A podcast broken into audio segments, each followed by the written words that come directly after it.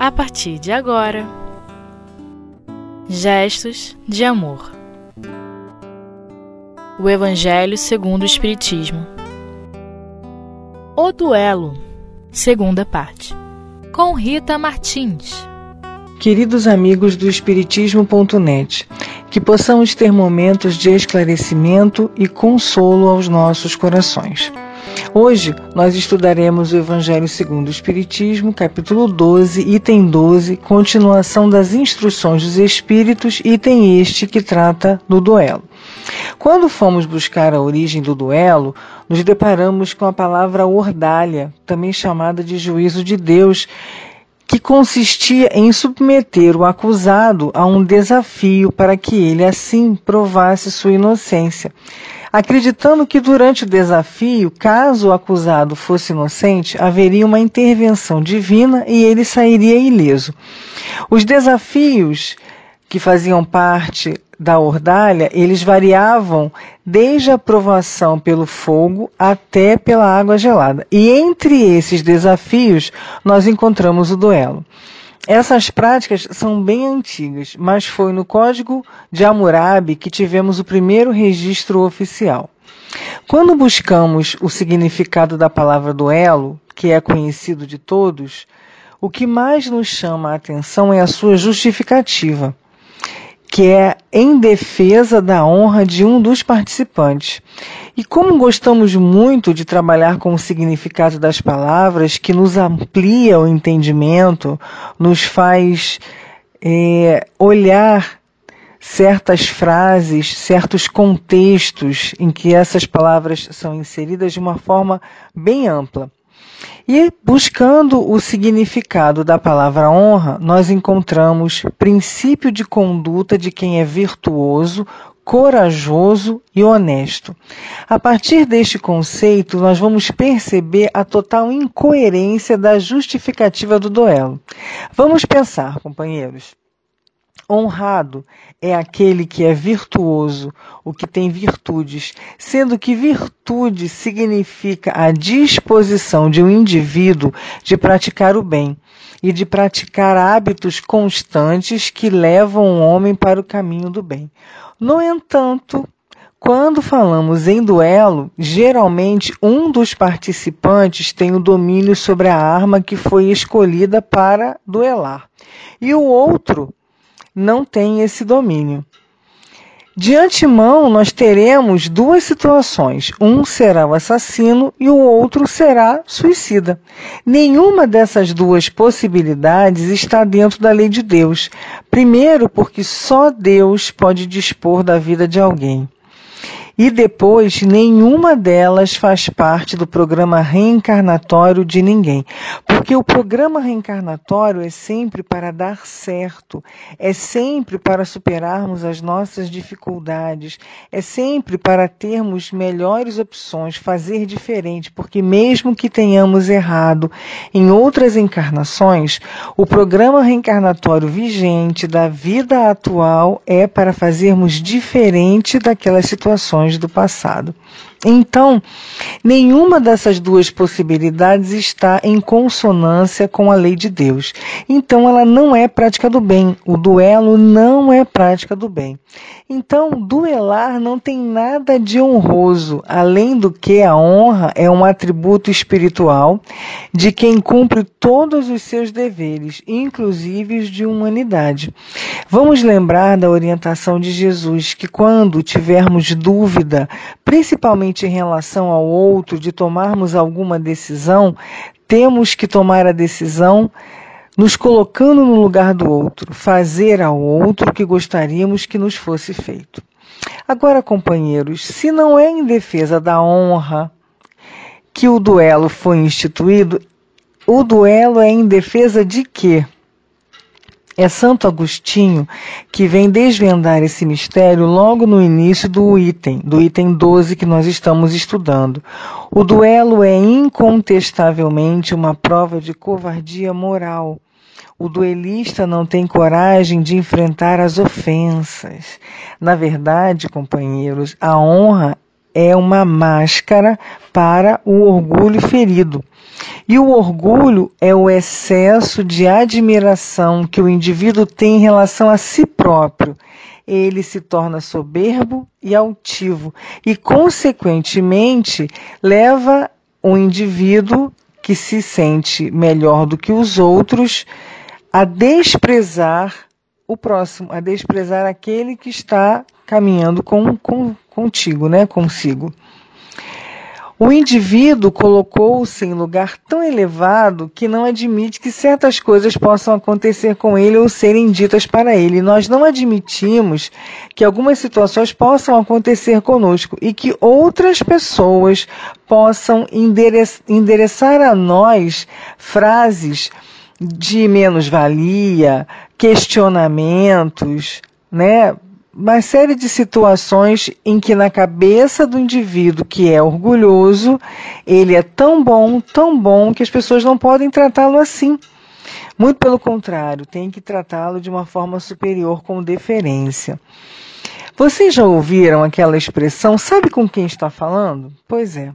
Há alguns anos atrás, a imprensa divulgou uma situação inusitada durante uma blitz ocorrida durante a operação da Lei Seca. Um veículo oficial foi parado, o motorista recusou-se a fazer o teste do bafômetro e também não quis entregar os documentos do carro. Inclusive, ele não parou no acostamento, como seria a orientação dos agentes, ele parou no meio da rua. Quem estava no banco de trás era um desembargador.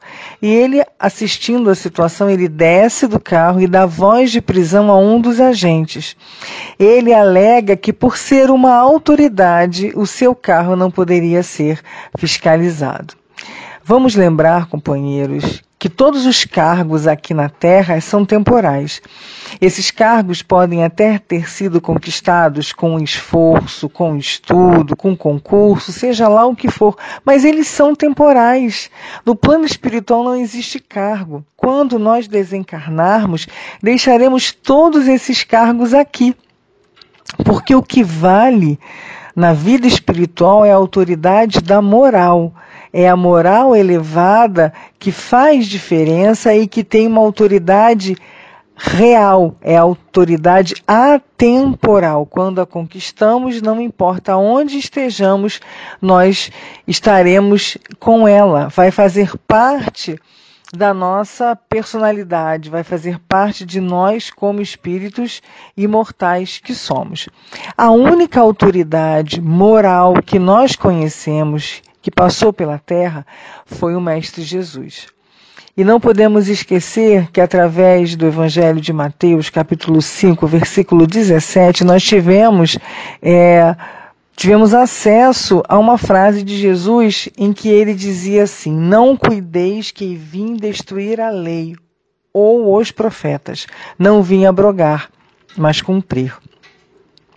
Aqueles companheiros que estão em posição de destaque e revestidos de poder, mesmo que seja temporal, têm obrigação de dar o exemplo.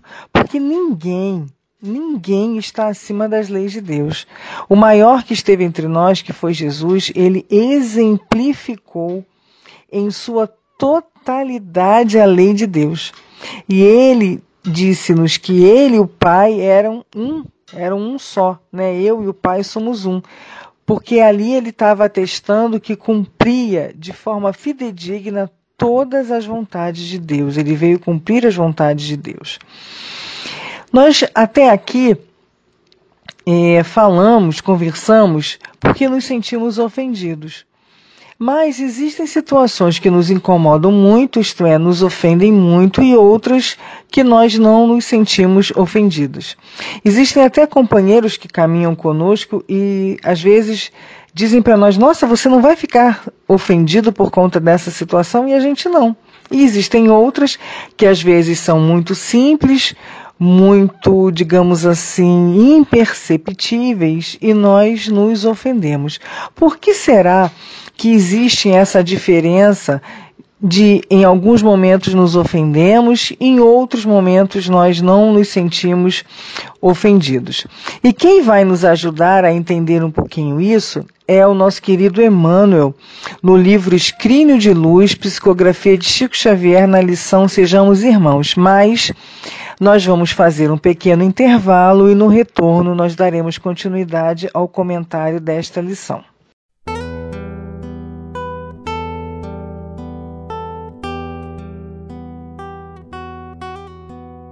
Gestos de amor. O Evangelho segundo o Espiritismo.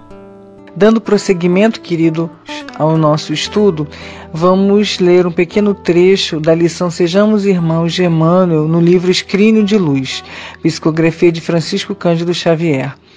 Quando a reprovação ou a crítica te assomarem ao pensamento inquieto, recorda que somente vemos nos outros as imagens que conservamos dentro de nós, e cada homem julga o próximo pelas medidas que estabeleceu para si mesmo.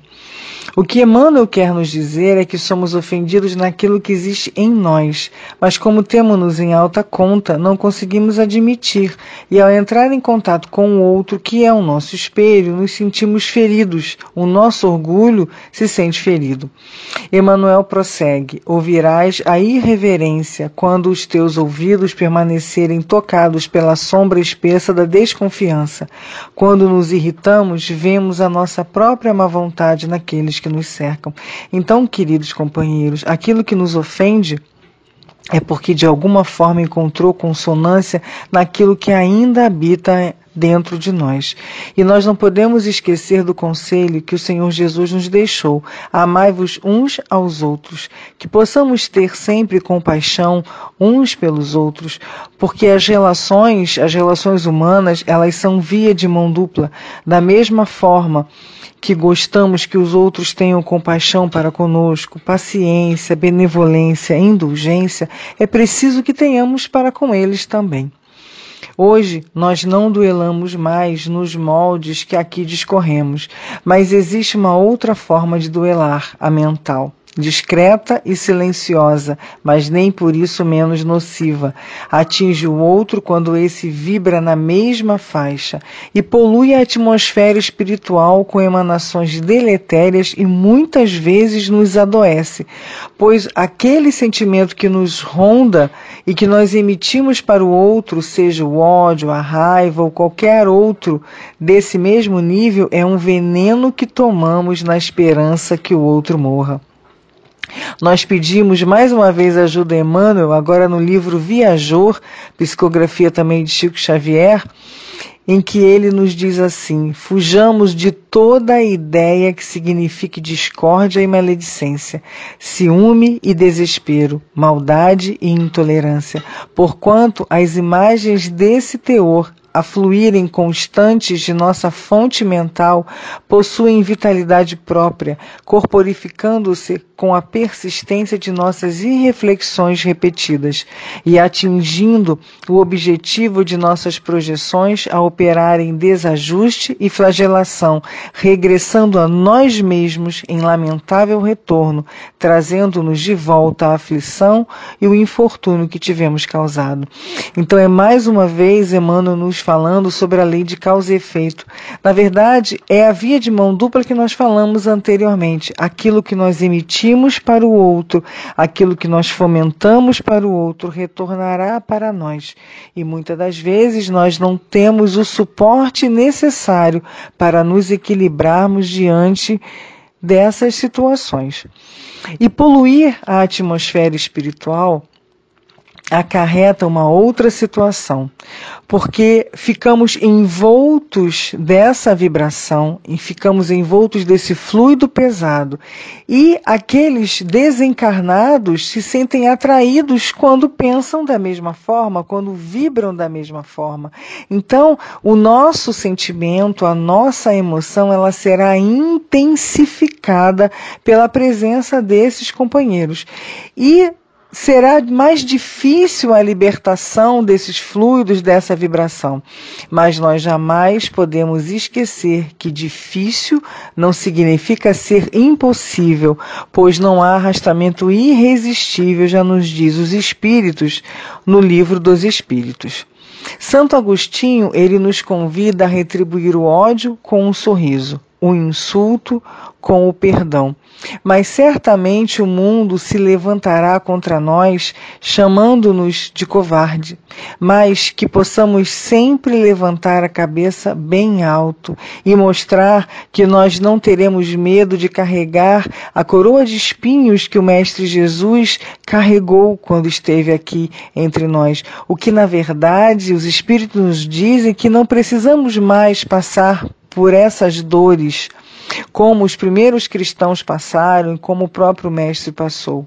As nossas dores hoje são dores morais. O que precisamos fazer, na verdade, é dobrar o nosso orgulho pois a superioridade moral é demonstrada nessas situações. E o Senhor Jesus demonstrou a sua superioridade moral em todos os seus exemplos, em todos os momentos em que esteve aqui na terra.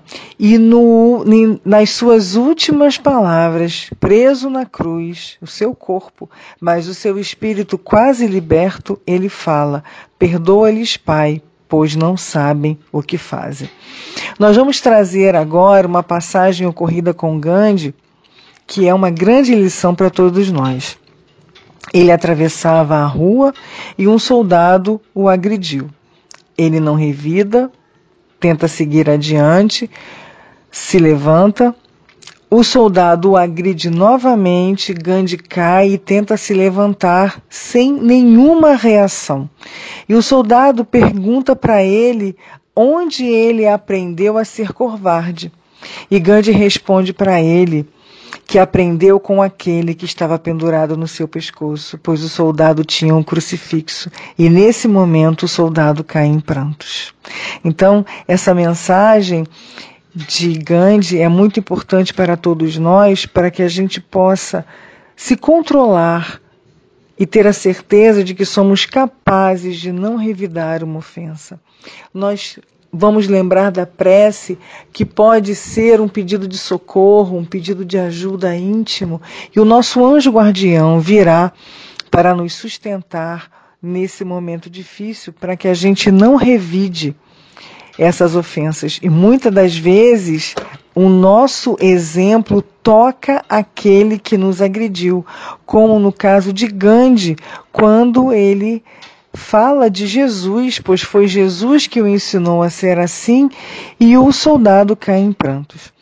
Nós trouxemos também é, psicografia de José Carlos de Luca, o espírito da Bezerra de Menezes, do livro Recados do Meu Coração, uma lição intitulada Guardemos a Espada. E o nosso querido Bezerra de Menezes nos fala assim: Muitos irmãos encarnam e desencarnam presos a lamentáveis processos de ódio e vingança que se perpetuam por séculos. Ontem sofreram injustiças e hoje se arvoram em justiceiros praticando outras iniquidades contra seus algozes, que por sua vez esperarão um momento oportuno para a vindita num processo perverso e cada vez mais agressivo, dando curso a verdadeiras calamidades que se instalam no seio de muitas famílias e que se alastram pelos séculos. Muitas das vezes, os ódios fomentados na presente encarnação perduram por séculos. Companheiros vagam na espiritualidade à procura daquele que o magoou, que o feriu, que destruiu a sua família, esquecidos daqueles que estão ao seu lado pedindo um abraço abraço, pedindo um aperto de mão, pedindo um olhar de consolação. Quantos companheiros, meus irmãos, quantos companheiros perdem a oportunidade de se encontrarem com seus afetos na espiritualidade porque param estacam e ficam inertes na perseguição com a vingança. Meus irmãos, que possamos nos conciliar com os nossos inimigos enquanto estamos a caminho, para que não percamos tempo quando livres do corpo físico. E Bezerra de Menezes segue dizendo: é preciso que alguém interrompa o ciclo de ódio e desamor através do perdão. Ninguém se arvore em justiceiro, pois todo aquele que ferir pela espada, pela espada também será ferido. Deixemos que a justiça cósmica atue em relação aos nossos adversários não queiramos nos transformar em juízes, pois a mesma lei que aplicarmos aos outros também será aplicada a nós mesmos. Guardemos a espada, perdoemos incessantemente, apliquemos aos outros a misericórdia que esperamos para nós. Que o Senhor Jesus nos envolva a todos nós e que possamos perseverar na certeza de que o Pai está ao nosso lado e Jesus também, e que as nossas atitudes sejam sempre de encontro e de retorno a esse amor. Graças a Deus, paz aos vossos corações.